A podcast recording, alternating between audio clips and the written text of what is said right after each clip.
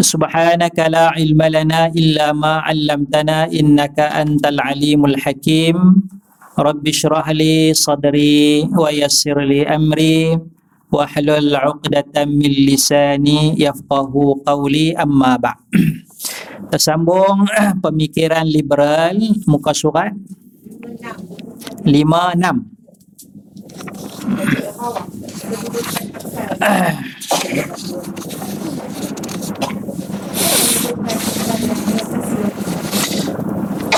Baik, muka surat 56.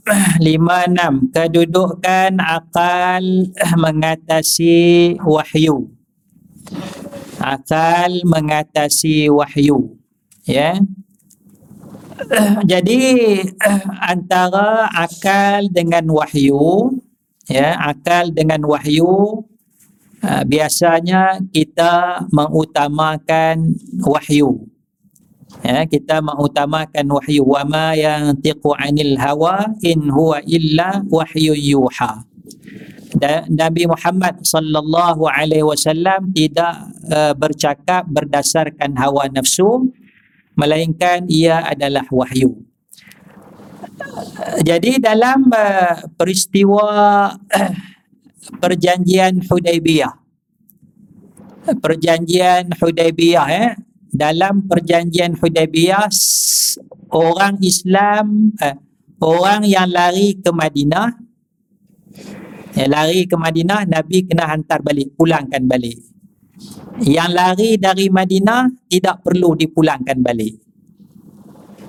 Adil ke tak adil? Yang Nabi di Hudaibiyah, kan? Hudaibiyah dalam 30 km dari Mekah, sebelum masuk Mekah tu kan. Jadi perjanjiannya, siapa yang lari ke Madinah, Nabi tak terima, Nabi kena hantar balik ke Mekah. Yang lari dari Madinah, tak mau dah dengan Nabi, lari ke Madinah, tak perlu dipulangkan balik. Jadi tidak adil, kan? Tidak adil. Jadi ketika tu datanglah seorang lelaki Islam, nama dia Abu Jandal. Abu Jandal datang, dia ditangkap, dipukul, dia lari kepada Nabi Muhammad sallallahu alaihi wasallam. Maka perunding Arab Quraisy kata kena pulangkan balik Abu Jandal, sebab dah bincang dah ni. Belum sign lagi, tapi dah bincang dah macam tu. Maka Rasulullah kata, aku tak sign lagi, tak setuju lagi. Tak, perunding tu kata, dah kita bincang, kalau tak jadi dah. Ya. Maka Nabi pulangkan Abu Jandal, walaupun Abu Jandal ditangkap dan sebagainya. Jadi di sinilah maknanya Sayyidina Umar Al-Khattab radhiyallahu anhu membantah tindakan Nabi SAW, sebab dari sudut akalnya, fikirannya, tidak wajar mengambil keputusan sebegitu. Maka Nabi SAW menyatakan bahawa Nabi adalah Rasul yang menerima wahyu daripada Allah Subhanahu Wa Taala. Maksudnya dalam keadaan begitu ada pertentangan antara akal dengan wahyu tu. Kalau ada wahyu, wahyu tu jelas, maka kita mengutamakan wahyu daripada akal. Tetapi berbeza dengan pemikiran liberal, mereka menyatakan apabila wujud pertentangan antara akal dan wahyu Quran, wahyu Islam, maka akal diutamakan. Dalam liberal, akal diutamakan kerana akal adalah benar manakala wahyu masih lagi dipertikaikan. Ya, mengutamakan akal mengatasi wahyu, ya. Misalnya kalau kita kata kenapa kena tutup aurat ni, pasal zaman jahiliah, zaman awal Islam banyak kes robol, kan. Jadi untuk jaga tu, ialah undang-undang robol pun tak ada lagi zaman tu dah. Zaman Nabi, zaman Islam tu tak ada lagi. Maknanya keselamatan tak apa terjamin, maka eloklah tutup aurat. Tapi sekarang ni dah ada undang-undang, kan. Jadi tutup aurat atau tidak? Tak perlulah. Tak perlu. Kita bercakap liberal, kita cara liberal lah. Ya, tak perlulah kita tutup aurat, kan. Kalau minum arak sebab memabukkan,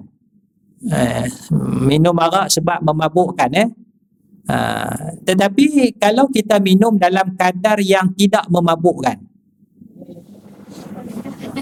bolehlah. Bolehlah kan? Bolehlah patutnya kan? Pasal yang mabuk tu mungkin 3 botol ni baru jadi mabuk. Sekadar segelas ni mungkin tak mabuk lagi kan? Jadi sekadar nak minum segelas 2 gelas ni apa salahnya? Ya. Jadi dia jadi macam tu. Akal. Mengutamakan akal walaupun ada nas Quran mengharamkan arak dan sebagainya. Maka dalam Islam akal menentukan taklif makna beban. Taklif maknanya beban. Kalau tidak ada akal maka tidak ada beban syarak. Ya, misalnya orang gila dia tidak ada beban syarak, tidak wajib solat dan sebagainya ya. Tanpa akal maka tiada taklif. Contohnya orang gila. Akal juga berperanan bagi memikirkan kebesaran Allah Azza wa Jalla dan kebenaran. Maka dalam Al-Quran terdapat banyak nas Al-Quran yang memberi isyarat jelas tentang peranan akal. Ini dapat dilihat dalam frasa ayat ta'qilun, apa tu? Tatafakkarun ulul albab. Ta'qilun maknanya kamu berfikir, akal, kamu fikir. Tatafakkarun maknanya fikir juga. Tafakur, fikirlah, tafakkara ya. Ulul albab, ulu maknanya mempunyai, al-albab maknanya akal. Al-albab maknanya akal, al-albab. Kita ada sekolah apa? Tahfiz ulul albab. Ulul albab ya, yang mempunyai akal ya. Baik, jadi itu peranan akal ya. Walau bagaimanapun akal perlu dibimbing oleh wahyu. Ya, akal perlu dibimbing oleh wahyu. Contohnya kebaikan arak dan keburukannya. Akal berfikir tentang kebaikan arak kepada kesihatan peminum arak ya. Itu maknanya kita nak kena lihat dari sudut peranan akal ya. Peranan yang dimainkan oleh akal ya. Boleh tak saya pegang tu? Apa ni? Saya nak mikrofon nak pegang. Ada sewa? Boleh, tak ada masalah. Elok tak? Elok. Tadi bunyi? Tak, memang ada kata lain.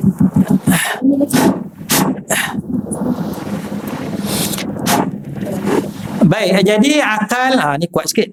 Jadi akal perlu dibimbing oleh wahyu. Akal perlu dibimbing oleh wahyu.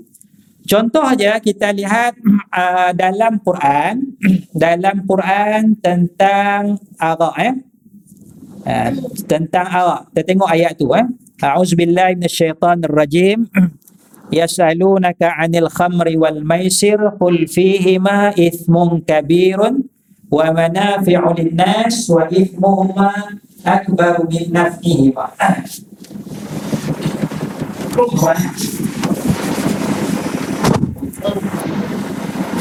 Jadi dalam Quran persoalan tentang yasalunaka 'anil khamri. Ustaz, sekejap. Okey, sama.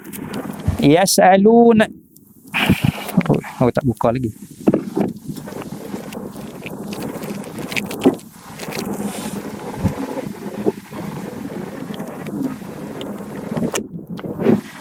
Yasalunaka 'anil khamri wal maisir. Ya. Persoalan dia tentang arak dan judi, maka Al-Quran memberi panduan bahawa ada dosa ismun kabir, dosa yang besar, dan ada manafi', ada manfaat-manfaat bagi arak dan juga judi. Jadi manfaat ni banyak ni.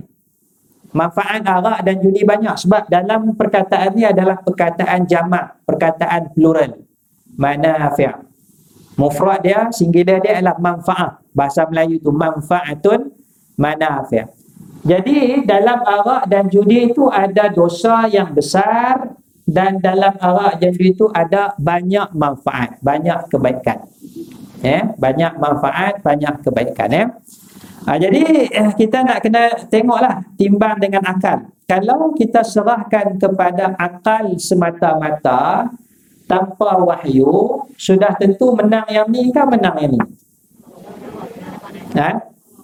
Menang yang ni dah. Kan?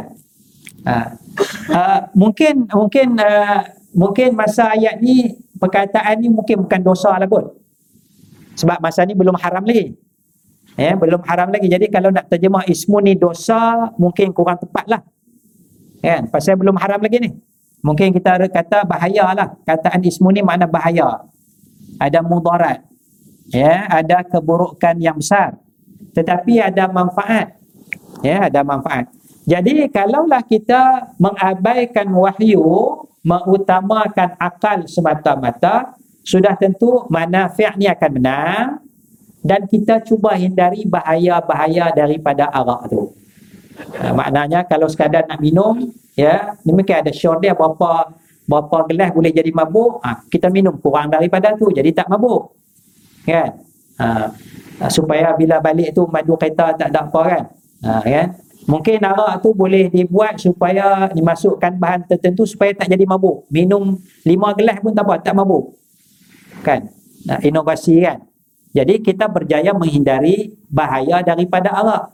Jadi ada manfaat. Manfaat dia boleh minum arak, manfaat dia kelang-kelang arak dapat tumbuh subur, bisnes, penjualan arak dan sebagainya. Jadi banyak manfaat dari sudut ekonomi dengan cara kita menghindari bahaya-bahaya tu.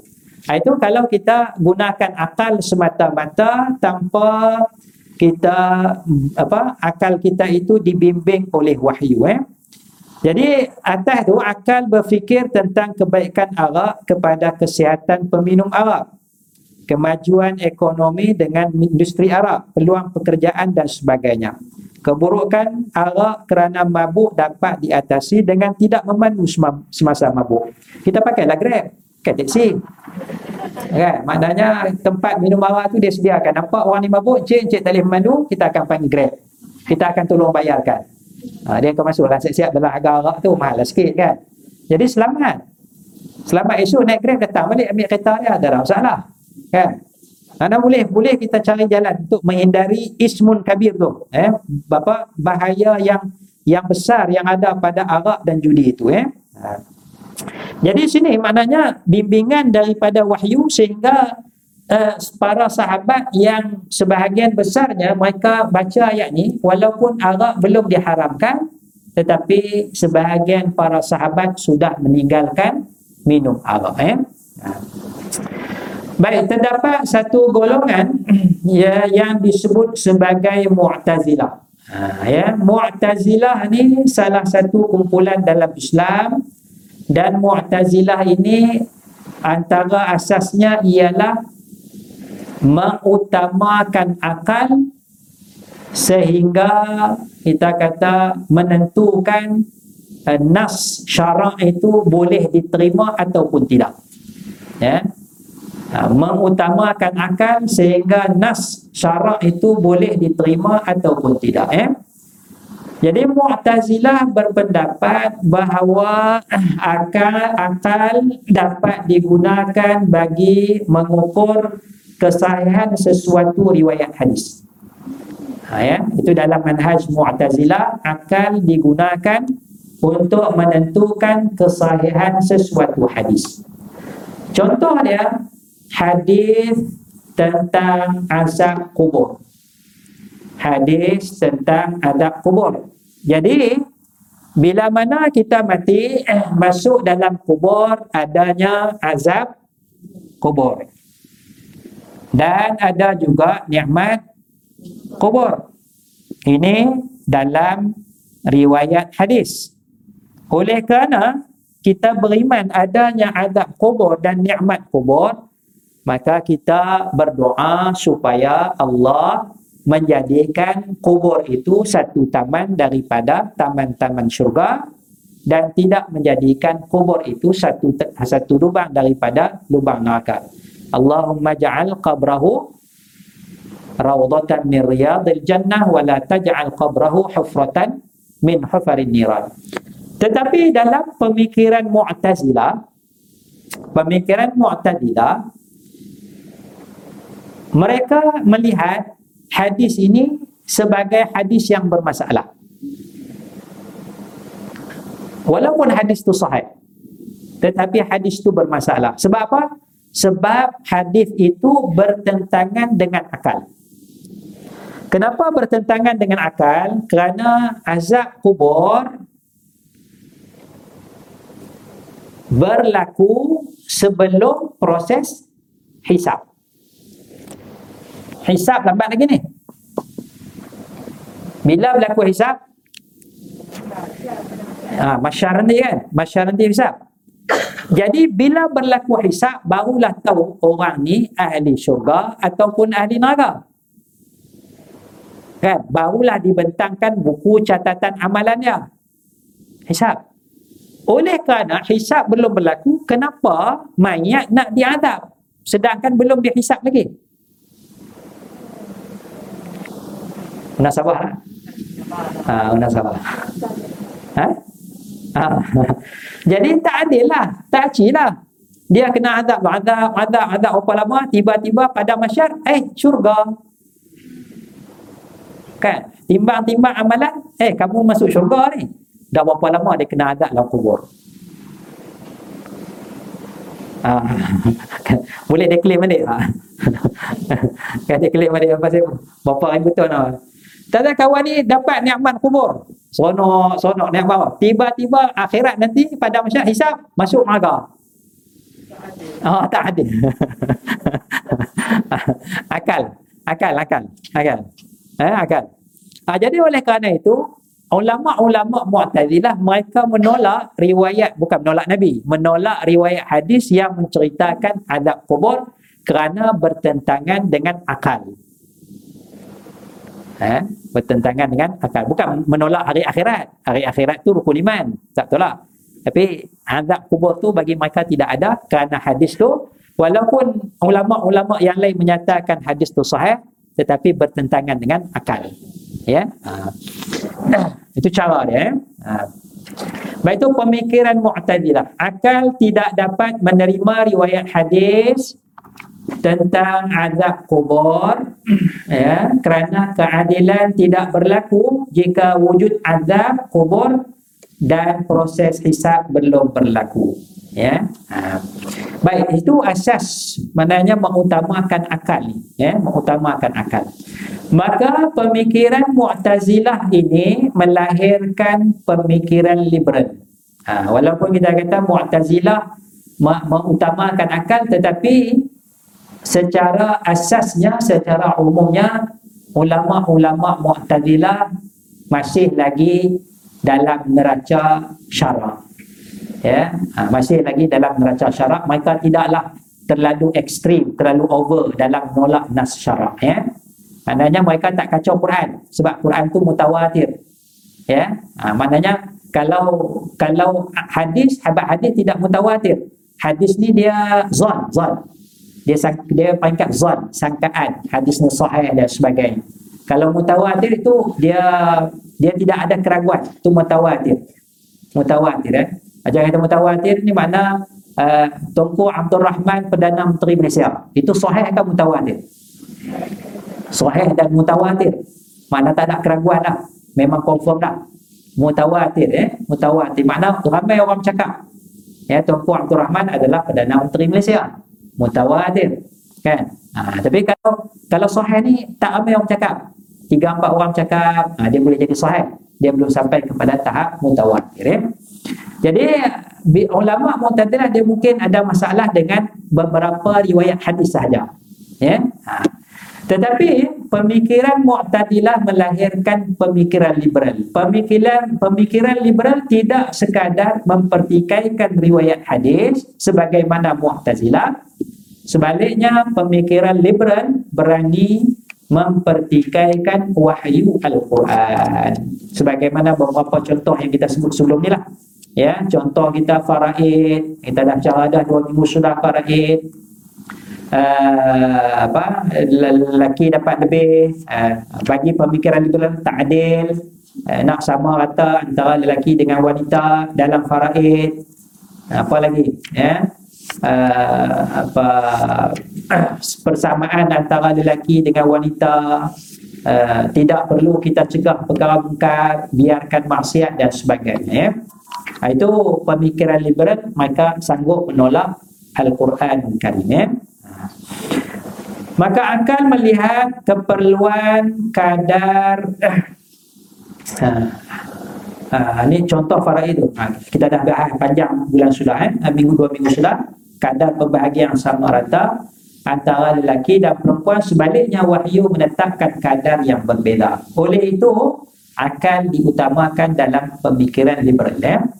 Baik, apa kata Imam Syatibi?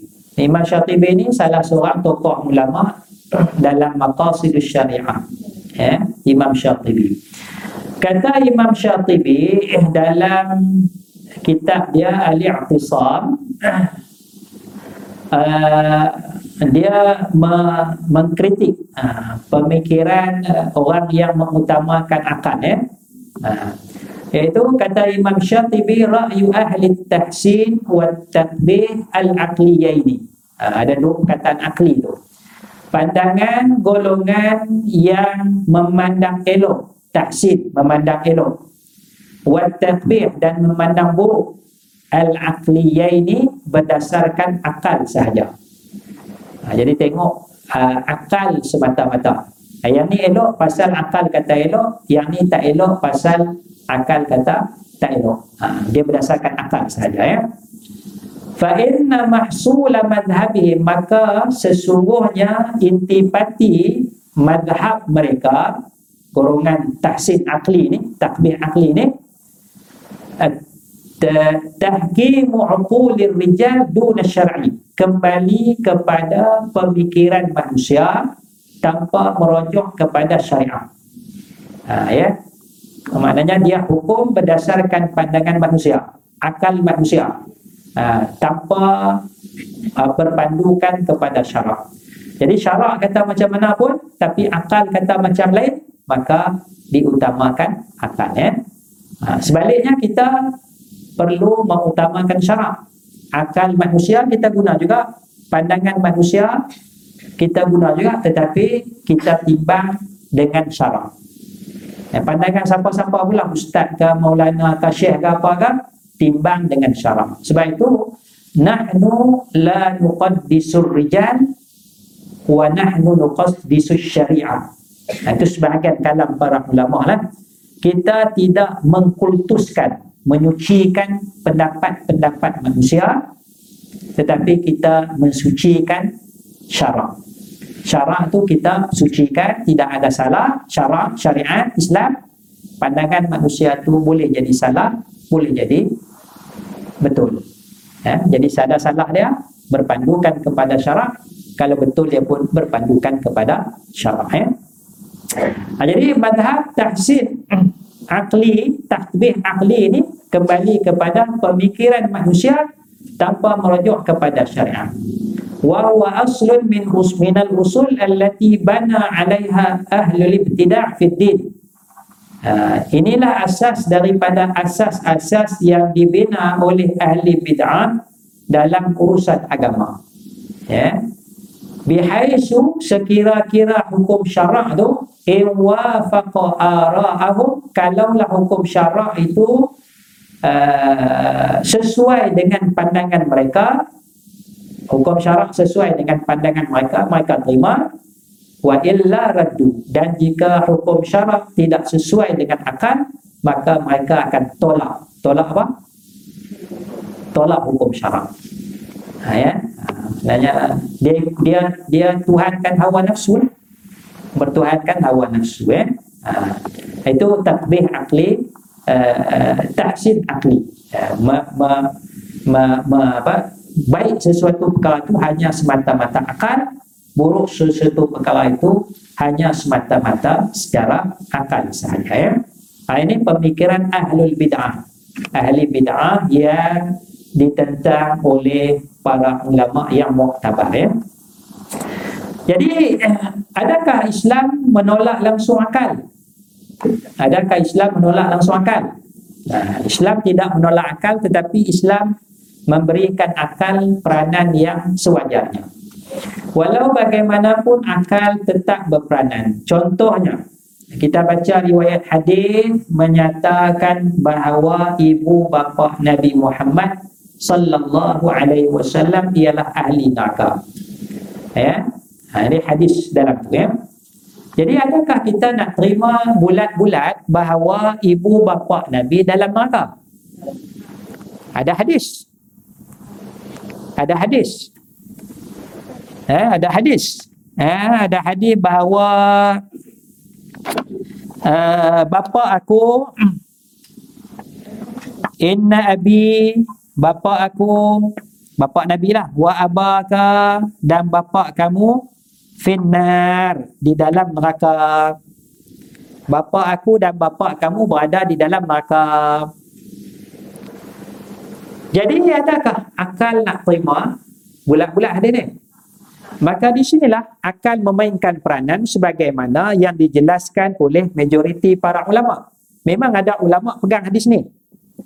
Ada ulama pegang, misalnya ulama-ulama di Arab Saudi mereka pegang dengan hadis ni. Kalau tanya ulama Arab Saudi mereka akan kata bapa Nabi ahli neraka, mak Nabi ahli neraka. Itu segelintir kecil di kalangan para ulama. Tetapi majoriti para ulama mereka berhujah, mereka menganalisa hadis ni dan mereka menetapkan ibu bapa Nabi bukan ahli neraka. Itu penggunaan akal yang tidak bertentangan dengan syarak. Sebab apa? Sebab dalam Quran Allah menyatakan wa ma kunna mu'azzibina hatta nab'asa rasulah. Ini Quran. Allah tidak mengazab sesiapa pun sehingga Allah mengutuskan seorang Rasul. Jadi bapa Nabi mati ketika Nabi berusia 2 bulan dalam perut. Belum jadi Rasul lagi. Mak Nabi mati ketika Nabi berusia 6 tahun. Belum jadi Rasul lagi. Allah kata Allah tak akan azab, tak akan masukkan sesiapa ke dalam neraka sehingga Allah utuskan seorang Rasul. Jadi tak ada Rasul. Jadi mereka digelar sebagai ahli fatrah. Fatrah. Ahli fatrah. Maknanya tak ada Rasul pada tu. Ya, tak ada Rasul ya. Satu. Ya. Yang kedua, ada baca dalam buku sejarah, bapa Nabi sembah berhala. Kan? Tak nak jumpa lah. Ada dalam buku sejarah, mak Nabi sembah berhala. Tak ada. Kan? Ada tak dalam sejarah Datuk Nabi Abdul Muttalib sembah berhala? Tak ada ya. Wallahu a'lam lah. Yang saya baca, kita baca tak juga. Jadi mereka bukan penyembah berhala. Bukan penyembah berhala. Kan? Jadi tidak dianggap dan sejarah membuktikan bahawa bapa Nabi, mak Nabi, Datuk Nabi bukanlah penyembah berhala. Walaupun berhala tu banyak tapi mereka tidak menyembah berhala. Ya, walaupun orang Arab Quraisy itu ada berhala masing-masing, tapi tak ada riwayat bapa Nabi pergi nak musafir mana-mana kan, pergi menghadap berhala ke, tak jumpa. Mak Nabi pun tak jumpa riwayat pergi menghadap berhala dan sebagainya. Jadi hadis itu hadis yang tidak mutawatir. Hadis yang tidak mutawatir makna boleh kita kaji lagi sebab hadis ni ada pertentangan dengan dasar dalam Al-Quran wa ma kunna mu'azzibina hatta nab'asa rasulah. Dia bertentangan dengan dasar. Ya, tentangan dengan dasar ya. Itu yang disebut oleh majoriti para ulama ya. Jadi akal yang sihat sukar menerima riwayat ini kerana tiada dijelaskan dalam riwayat hadis bahawa ibu bapa Nabi sallallahu alaihi wasallam menyembah berhala. Semasa ibu bapa Nabi meninggal dunia belum ada lagi dakwah Islam. Lebih penting dalam nas Al-Quran sebagai wahyu menyatakan bahawa Allah tidak mengazab sesiapa sehingga diutuskan seorang Rasul. Jadi kita gunakan akal ni dalam keadaan yang tidak bertentangan dengan syarak ya. Itu satu. Itulah yang dilakukan oleh para ulama. Mereka analisa hadis ni, Apa maksud hadis ni? Hadis ni sahih ke tak sahih? Hadis ni boleh terima ke tak boleh terima dan sebagainya. Itu semua berpandukan juga kepada akal ya. Kemudian dalam Islam juga kedudukan akal, kehidupan dunia perlu kepada akal. Ya. Dalam riwayat hadis Nabi sallallahu alaihi wasallam melihat beberapa sahabat menggunakan kaedah pertanian. Nabi orang Mekah. Orang Mekah ni secara umumnya tidak berapa pandai dalam pertanian. Sebab apa? Mereka berniaga. Sebab Mekah bukan lembah pertanian. Kalau kita Mekah pun tak ada kan? Ladang kurma di Mekah ada kan? Tak ada kan? Ladang kurma dia kan? Madinah kan? Jadi Mekah tu bukan tempat pertanian. Jadi Nabi membesar sampai umur Nabi 53 tahun, Nabi bukan bidang pertanian. Nabi bela kambing, Nabi berniaga. Nabi bukan pernah tanam buah kurma dan sebagainya. Jadi bila sampai Madinah, Nabi tengok sahabat cucuk tanam, kaedah dia lah. Kaedah apa kan? Kaedah tut ke, tat ke, kan? Macam-macam kaedah kan? Maka Nabi pun sebut, cadangkan satu kaedah yang lain. Ya? Jadi bila Nabi sebut kaedah tu, sahabat beriman, ya, beriman ni wahyu lah barangkali. Maka sahabat cuba kaedah yang Nabi ajar, tetapi tidak mendapat hasil, kan? Tidak mendapat hasil. Maka sinilah bukan sia-sia perbuatan Nabi itu, bukan sia-sia, tapi ada manfaat dia. Kata Nabi sallallahu alaihi wasallam, "In kana yanfa'uhum dzalika falyasna'u." Kalaulah perkara itu bermanfaat bagi kamu, maka buatlah. Aku cadang tu, kalau ada manfaat buatlah, kalau tak ada manfaat tu saya buatlah ya. Fa innama zanantu zannan, aku sesungguhnya sangka sesuatu perkara. Fala tu'akhiduni bizanni, janganlah kamu mengambil salah ya, mengambil sesuatu yang salah daripada aku dengan pelbagai sangkaan ya. Jangan menyalahkan kan, sebab ini bukan benda agama, ini benda dunia. Ini benda dunia. Tapi Nabi kata, "Walakin idza haddatsukum 'anillahi syai'an fakhudhu bihi fa inni lan akdziba 'ala Allah." Akan tetapi apabila aku berkata sesuatu daripada Allah, wahyulah. Cerita pasal akhirat, cerita pasal sembahyang, cerita pasal puasa, cerita pasal zakat, cerita pasal syurga neraka ya. Itu daripada Allah tu, agama tu. Bila cerita pasal agama, fakhudhu bihi, ambillah dengannya apa yang Nabi sebut dalam bab agama tu. Fa inni lan akdziba 'ala Allah, sesungguhnya aku tidak berdusta atas nama Allah Subhanahu wa taala. Jadi apa yang Nabi cakap tu, kalau dunia kita boleh olah lagi, boleh ubah suai lagi. Ya. Tapi kalau agama, kita jangan kacau. Ya? Jangan kacau dah. Sembahyang subuh rasa tak apa nak puas hati 2 rakaat, saya nak banyakkan lagi. Jangan olah dah. Sembahyang zuhur ni rasa panas ni, musim panas, kita tak usah sembahyang zuhur pun lah. Kita skip lah sembahyang zuhur tu kan. Terus asar lah kan. Jangan kacau, itu soal agama. Tapi soal bagaimana nak bercucuk tanam, macam mana nak bela lembu, nak bela kambing, nak bela ayam, nak berniaga ya, nak pakai apa kan, itu serah pada kamu lah. Jadi tak semestinya kita pakai jubah. Oh, Nabi pakai jubah, kita pun nak kena pakai jubah, tak semestinya ya, tak ada. Nanti Nabi ambil pakaian Habsyah, Raja Habsyi bagi pakaian, Nabi ambil, Nabi pakai, Nabi puji pakaian Habsyah tu. Itu soal dunia. Soal agama dia tutup aurat je. Pakaian, soal agamanya tutup aurat je. Fashion pakaian, jenis pakaian, corak pakaian, dunia. Pandai-pandai kamu lah. Baik, itu panduan daripada Nabi SAW. Jadi sebab itu dalam Quran tak ada satu kaedah bagaimana nak bercucuk tanam. Dalam Quran tak ada satu kaedah bagaimana nak berniaga. Dalam Quran tak ada satu kaedah macam mana nak buat benda begini dunia ni. Cuma Al-Quran suruh galakkan kita fikir, suruh makmurkan dunia ya, suruh majukan dunia, suruh cari harta dunia. Macam mana?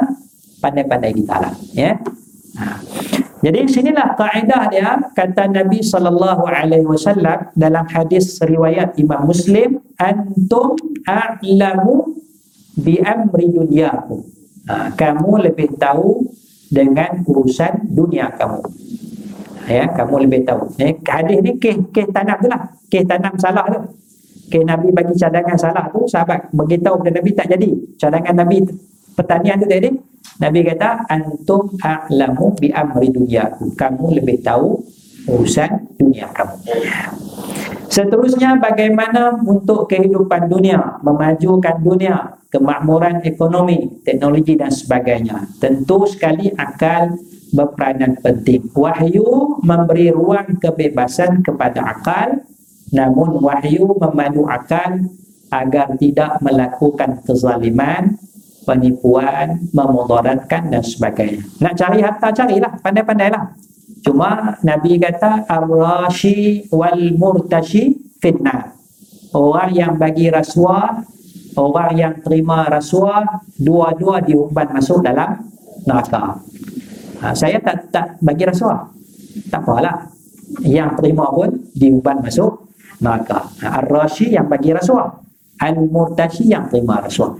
Jadi prinsip dia Islam suruh pandai-pandai cari harta, tapi limit dia jangan rasuah. Jangan rasuah. La ta'kulu amwalakum bainakum bil batil. Jangan makan harta di antara kamu dengan cara yang batil. Jangan cari makan, cari harta dengan cara yang batil. Macam mana? Silakanlah. Tapi kalau benda tu batil, penipuan, maka Islam tak benarkan, ya. Maknanya kita cari harta cara scam ke, kita buat korban, buat scam korban kan, kutip banyak-banyak kan, dapatlah berapa, 100 ekor kita sembelih 10 ekornya kan, 90 ekor lagi kita ambil Manila, kad Manila atas kutip tak namanya, tak nama tangkap gambar. Alhamdulillah, lepas tu sijil korban, tuan telah menerima melaksanakan ibadah korban di negara sekian-sekian, Allah Ta'ala terimalah, ya, terima kasih banyak. Kan, dia kumpul 100 ekor, dia sembelih 10 ekornya, yang 90 tu dia ambil gambarnya. Kita pun Alhamdulillah aku dah buat korban tu ni, ya. Halal ke haram? Haram, ya, ya. Dah cari makan, cari rezeki, Allah suruh cari rezeki. Allah cari rezeki, betul, Allah suruh cari rezeki, ya. Wahyu dia bagi sikit panduannya. Macam mana nak buat, silakan. Tapi jangan zalim, jangan menipu dan sebagainya. Baik, itu peranan akal. Satu lagi, adapun urusan alam ghaib, wahyu diutamakan. Kalau alam ghaib kita mesti berpandukan kepada wahyu. Jadi sebab itu perkara-perkara ghaib kita belajar dalam akidah, dia masuk dalam bab sam'iyat ataupun bab ghaibiyat. Kalau kita mengaji akidah tu dia ada tiga. Satu, ilahiyat, ketuhanan. Yang keduanya nubuat, kenabian. Masuk yang ketiga dalam bab akidah, dia ada dua nama. Satunya sam'iyat, yang satu lagi ghaibiyat. Satu benda tapi dua nama. Ghaibiyat mana ghaib lah, benda-benda ghaib. Benda-benda ghaib ini tidak ada akal. Akal tak peranan ni, beriman je. Ya. Ataupun satu lagi nama sam'iyat. Sam'iyat dia daripada sama'. Sama' maknanya dengar. Sam'iyat, kita dengar daripada Quran, kita dengar daripada hadis, full stop, setakat tu je. Ya, sam'iyat, benda-benda ghaib. Ya, alam kubur ghaibiyat, setakat mana ada dalam hadis, setakat tu kita beriman. Kita nak tambah lebih-lebih lagi tak boleh, ya, tak boleh. Jadi kalau ada ajaran yang berlebih-lebihan dalam bab benda-benda ghaib, ya, misalnya ada ajaran kata kalau ikut ajaran ustaz ni, kalau kita mati ustaz ni tolong tunggu ke dalam kubur, tolong jawab soalan mungkar nakir. Ada ajaran macam tu. Ajaran sesat lah. Ajaran sesat. Jadi kalau kita faham Faham? Dia punya limit dia ni benda sam'iyat. Dengar daripada, bukan ustaz, bukan untuk syekh. Dengar daripada Quran, dengar daripada hadis. Kan? Jadi kalau siapa ikut saya, nanti mati saya akan tunggu dalam kubur, saya tolong jawab soalan bukan nakir. Tak payah susah-susah. Ha. Ada hadis tak? Tak ada. Tak ada. Maknanya tak boleh terima lah. Akal tak ada peranan. Kata Ramlan, itu wahyu ya. Semata-mata wahyu. Ya. Akal apa ni masuk alam kubur, masuk alam akhirat, syurga neraka. Nak cerita, saya nak cerita hari ni bentuk-bentuk syurga. Detail syurga kan. Kalau cerita tu berdasarkan hadis, Rasulullah kata begini-begini, hadisnya dalam kitab sekian, okeylah. Tapi tak ada satu hadis. Sejam ceramah cerita pasal satu hadis pun tak ada. Pejam mata, syurga macam ni. Maknanya betul, benda gaib, benda tu sam'iyat, dengar daripada Quran, dengar daripada hadis saja ya. Tu konsep dia tu ya. Kalau kata-kata ruh, yas'alunaka 'an ruh, mereka bertanya kepadamu tentang ruh. Qulir ruhu min amri rabbi wa ma utitum minal ilmi illa qalila. Mereka bertanya kepada kamu tentang ruh, wahai Nabi Muhammad. Nabi Muhammad nak jawab dah. Nabi Muhammad nak jawab. Tiba-tiba Allah wahyukan, qulir ruhu min amri rabbi, katakanlah ruh daripada urusan Tuhan. So tak boleh campur tangan lah. Itu urusan Tuhan. Nak detail dalam-dalam tak boleh lah. Ya. Pasal wa ma utitum minal ilmi illa qalila. Kamu tidak diberikan ilmu melainkan sedikit sahaja. Ha? Jadi roh kita ni bentuk badan ke dia seketul bateri saja? Wallahu a'lam. Ni kalau ada ustaz kata bentuk roh kita ikut bateri. Dari mana? Nah. Itu jantung kan. Tak ada sumber nak cerita. Dan kalau ada hadis tak ada. Itu makna masuk dalam khurafat. Benda-benda tipu, benda-benda khurafat. Ya. Ini kita tak boleh nak tahu benda tu. Sebab ia daripada urusan Tuhan. Tuhan dah mati dah takat tu. Mati tu jadi kalau orang melanggar nas Quran dia masuk. Roh kita macam ni. Itu sudah melanggar nas Al-Quran. Ya. Jadi urusan alam ghaib wahyu diutamakan. Kita menerima wahyu daripada Quran dan riwayat hadis meskipun ia bertentangan dengan akal. Ya, alam ghaib bertentangan dengan akal pun kita terpaksa terima lah. Sebab kita tak ada peranan, akal tak ada peranan ya. Sebab alam ghaib ya. Kalau adalah hadis kata dihisap nanti tuntut sampai kambing bertanduk dengan kambing tak bertanduk pun akan kan kita kata nak buat apa kambing tu kan. Dah hadis kata macam tu kita beriman je lah kan. Hadis bertanduk dengan hadis apa, kambing bertanduk dengan kambing tak bertanduk tu kan pun akan disoal nanti ni. Kita beriman je lah, kita tu saksikan lah buat apa kambing tu ni kan. Nah, hadis takat sebut tu kita beriman je. Sebab itu sam'iyat, benda yang kita dengar daripada hadis ya. Kata Imam az-Zudin Abdul Salam. Ini pun satu lagi tokoh ulama kita, az-Zudin Abdul Salam ya. Kata dalam kitab dia Qawaidul Ahkam, kaedah hukum ya. Kata wa mu'azzamu masalihid dunya wa mafasiduha ma'rufun bil aqli. Kebanyakan maslahat dunia dan keburukan dunia diketahui dengan akal. Boleh gunakan akal benda-benda dunia ni ya. Wa amma masalihul akhirah wa mafasiduha, adapun maslahat akhirat dan keburukan akhirat fala tu'rafu illa bin naqli, tidak diketahui melainkan dengan nakal, yakni dengan nas syarah. Akhirat cerita nas syarah ya. Dunia kebanyakannya akal, bukan semua, kebanyakannya boleh guna akal. Tapi ada limit dia, ada beberapa perkara yang akal tak ada peranan, dipadukan kepada Quran ya. Kalau kata riba, baguslah riba. Akal kata baguslah. Kan? Ya, tapi dia masuk dalam beberapa perkara yang bukan guna akal. bukan guna akal walaupun dia masuk dalam urusan dunia. Oleh itu, maslahat kehidupan dunia hendaklah dipandu oleh wahyu. Tanpa panduan wahyu, pasti wujud kekeliruan dalam menentukan kebaikan. Akhirnya, amalan berjudi dianggap baik kerana mendatangkan keuntungan yang besar. Kan baru ni hebohkan orang bagi hadiah kondom kat pengantin. Agak-agak baik ke tak baik?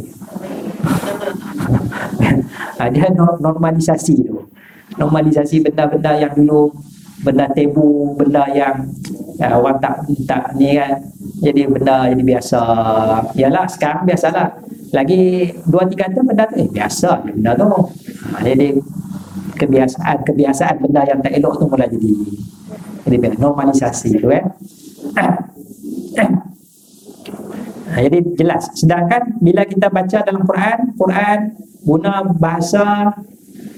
bahasa benda-benda yang sebegitu sulit tu, dia bahasa yang kiasan-kiasan. Kalau dalam hadis pun guna bahasa kiasan-kiasan, kan? Nabi bulan Ramadan 10 malam terakhir ikat kainnya. Kiasan, tak direct kan? Sebab ada maruahnya tu, kan? Kiasan. Bila nak urai cerita ni, bahasa Nabi, bahasa sahabat tu bahasa yang sopan, kan? Tak ada lah direct, ya. Jadi cakap ni tak, dia tak ada lah benar tu. Ya, akal kata kita cakap benar kan, faham salah kan. Cakap benar kan. Jadi itu kita nak kena pandu kepada wahyu, ya. Baik, pada masa yang sama akal berperanan bagi membuktikan kebenaran wahyu. Kerana dalil akal mudah diterima oleh manusia berbanding dalil wahyu. Ini pun satu lagi peranan akal lah. Ya.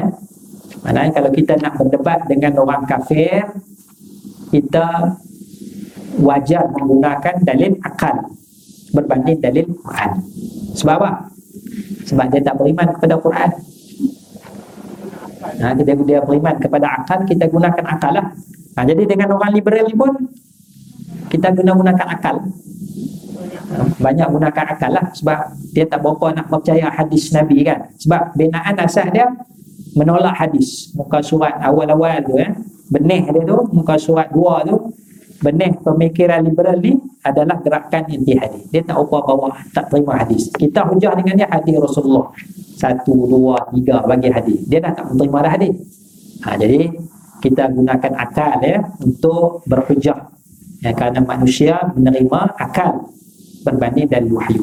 Penghujahan kewujudan Tuhan berbanding konsep tiada Tuhan dapat menggunakan akal, kerana wahyu tidak diterima oleh golongan yang menolak kewujudan Tuhan. Menolak kewujudan Tuhan. Ada satu orang tu saya jumpa, dia tak ada agama. Mak kamu agama apa? Mak agama Buddha. Pak agama Buddha. Kamu pasal apa? Tak ada agama. Saja dia kata, mak saya pun tak berapa nak bagus dengar Buddha. Kamu tak percaya lah. Tak percaya. Itu, pergilah masjid lah. Kan, pergi masjid tengok kan. Ada kawan dia seorang tu, bawa ni, kawan kamu pergi masjid kan. Cerita pasal Tuhan dalam Islam kan. Dia pun dah tak ada agama kan. Kita ukur lah susu tu.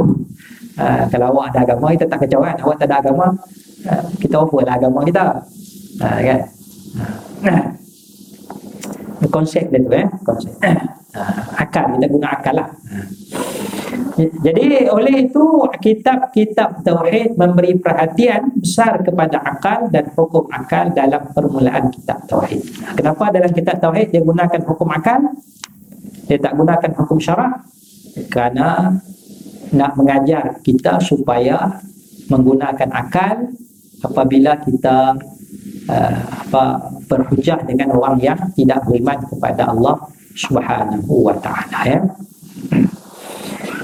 Relevannya akal yang mengatasi wahyu sehingga menolak wahyu merupakan akal yang dipengaruhi hawa nafsu.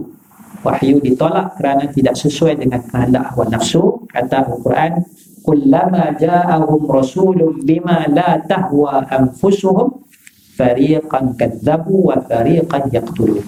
Tiap-tiap kali datang seorang rasul membawa wahyu yang tidak sesuai, tidak diingini oleh diri mereka, tak sesuai dengan kehendak diri mereka, dengan akal mereka.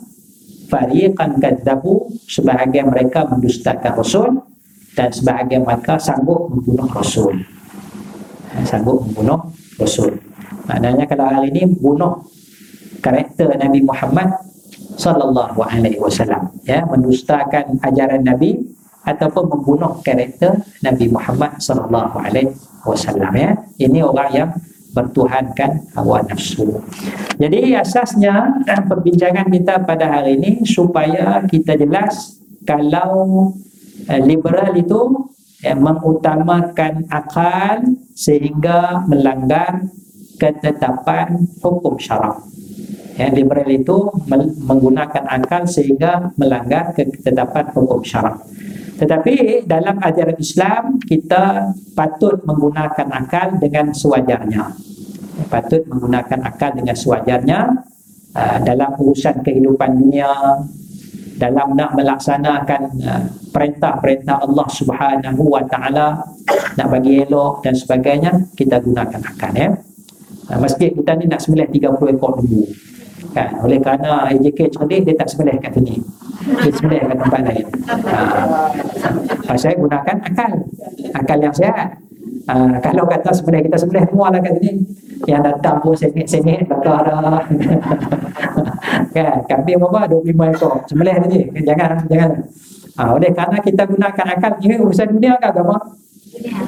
Korban tu agama, cara pengurusan tu dunia.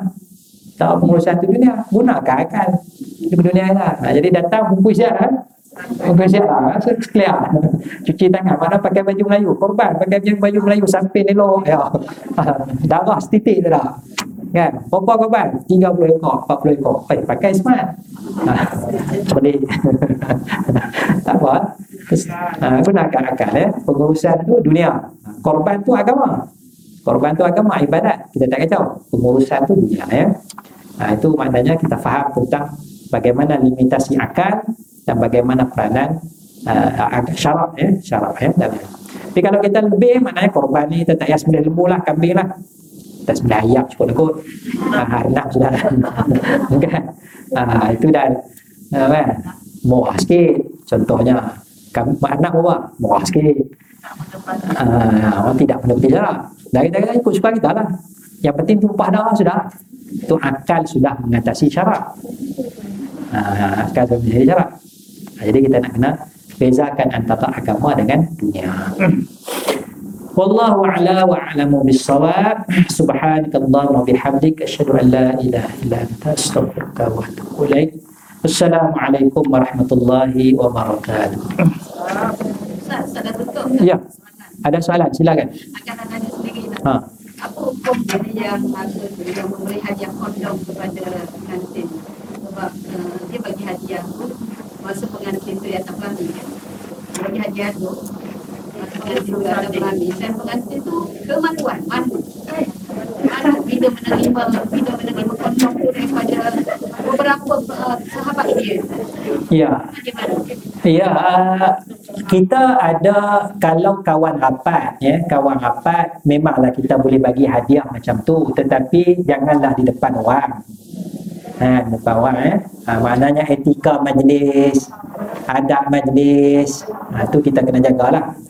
Jadi sekarang ni jadi budaya yang sebegitu global, itulah globalisasinya menyebabkan tidak difikirkan nilai-nilai budaya, nilai-nilai akhlak, nilai-nilai etika tu, ya.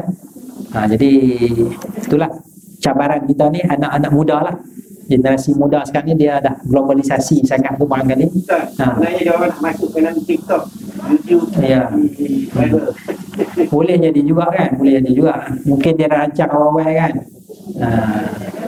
Tapi ya, kalau dia rancang awal pun dia jadi satu normalisasi yang tidak baik, normalisasi perkara yang tidak elok, akhlak, ya.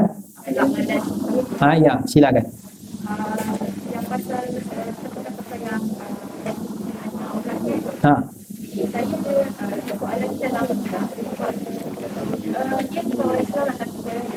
dia bukan orang Islam. Ya, ada Islam lah. Oh, bukan Islam ni. Ayam, okey. Ha. Dia pun tidak mengadu, tidak buat abang dia dalam buat. Tapi dia kepada orang-orang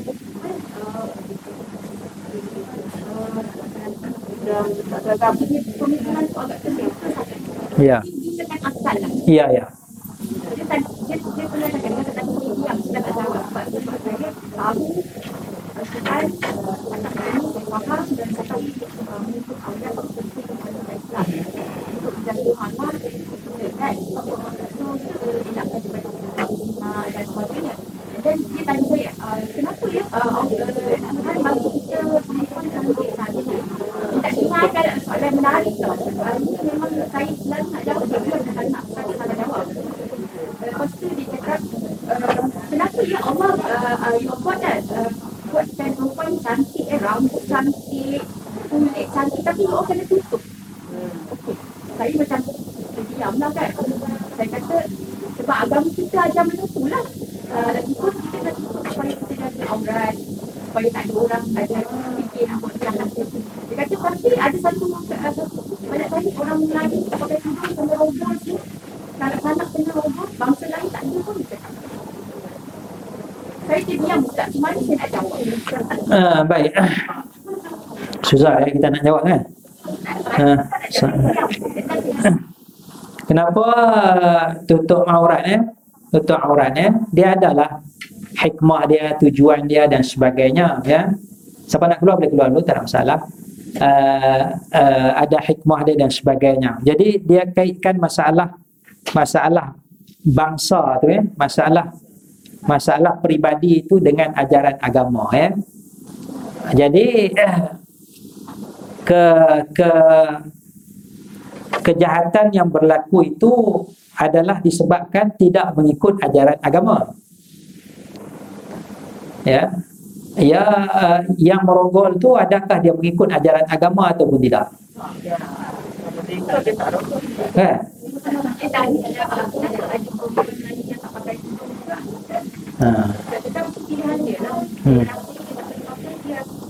Yalah, maknanya ada yang patuh kepada perintah Tuhan, ada yang tak patuh. Ya, itu masa kembali kepada masalah kekuatan iman kita lah.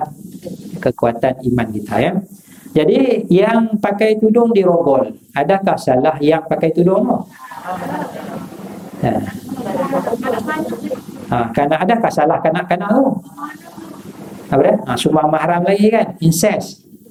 Ya. Tapi maknanya dia bukan masalah yang pakai tudung tu. Bukan masalah kanak-kanak tu, masalah perogol tu lah. Masalah diri perogol orang tu kan. Itu yang jadi masalah. Saya kenal dia satu-satu dari kampus dan masyarakat. Jadi seorang yang sangat baik walaupun dia tidak percaya agama. Ya, situ satu yang bagus lah sebab kita boleh berdialog. Itu maknanya kena rajin mengkaji lagi dah. Rajin mengkaji kan, gunakan akal. Mungkin kita kata kenapa rambut perempuan cantik kena tutup ya. Tutup, mungkin kita boleh bagi kiasan. Kenapa kita masak makanan elok-elok lepas tu kita tudung. Supaya lalat tak masuk. Biar je lah lalat tu. Bukannya banyak pun. Kenapa nak tutup mana tu? Kenapa nak simpan elok-elok makanan tu? Begitulah mana kiasan kita ada. Kita ada keris, ada sarung. Kenapa keris tu kita tak buka sarung je? Bahaya kan? Benda bahaya, benda berharga tu simpan sarung. Mana buka masa nak guna je lah. Kan? Pisau nak sembelih tu masa nak guna buka lah. Taklah masa korban tu bawa tak ada sarung kan? Pisau sembelih lembu ni. Kan? Tutup sarung elok-elok. Sampai kat lembu baru buka kan. Sebab benda tu benda yang bernilai tinggi. Bahaya. Saya nak jawab saja. Guna akal lah, guna kiasan kan. Jangan guna Quran. Ya tak apa, kawan baik kita soal jawab je lah. Tapi kenapa orang yang tak belajar Quran, yang tak belajar agama, tak buat, saya tak buat pilihan kepada orang, saya tak bersikap perempuan, tak pakai sikap perempuan, tak itu. Itu dia kena ada ketahanan lah kalau rajin buka dalam YouTube tengok debat-debat agama Brother Hashim semua tu di UK tu, dia ada corner, speaking corner tu kan, speaker corner eh, tengok tu supaya membina ketahanan mental kita. Brother Hashim tu jawab macam ni, orang ni jawab, dia jawab balik. Ya. Insya-Allah ya. Wallahu a'lam. Assalamualaikum warahmatullahi wabarakatuh.